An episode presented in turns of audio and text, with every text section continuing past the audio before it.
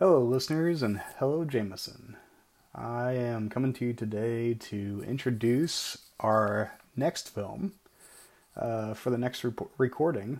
It is a, it's a film that I haven't seen in, in, in quite a while, but I remember really enjoying it at the time, but the details of the film are, are pretty murky, so I feel like I didn't quite capture everything from the film the first time I watched it, so I'm going to uh, watch it again, and this time Jamison and I are going to talk about it.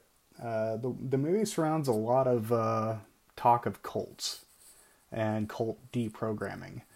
Um, I think it's it's interesting in this day and age especially because it feels like everything has the potential to become a cult. Uh, politics, uh, movements, uh, religions, you name it. There's there's cultic behavior everywhere. Um, and I think people are also trigger happy in naming things cults uh, because of the strength of their unity and their identity and things like that. So I want to watch this film, and uh, I've got a I've got an article or two that I'm going to toss Jamison's way uh, about cult deprogramming and things like that. And we're going to talk about what it means to be a cult and what it means to actually be a cult as opposed to basically just name calling.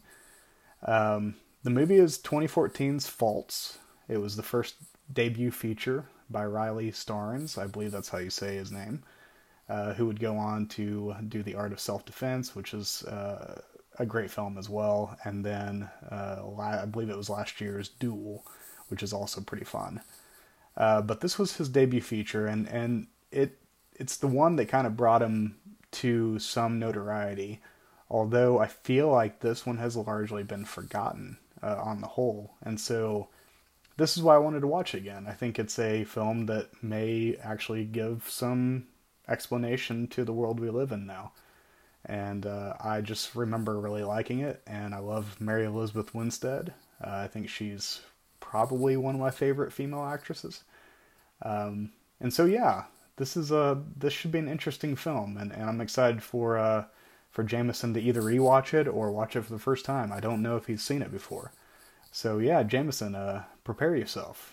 Uh, we're about to dig into cults and uh, see what we find on the other side. All right, later.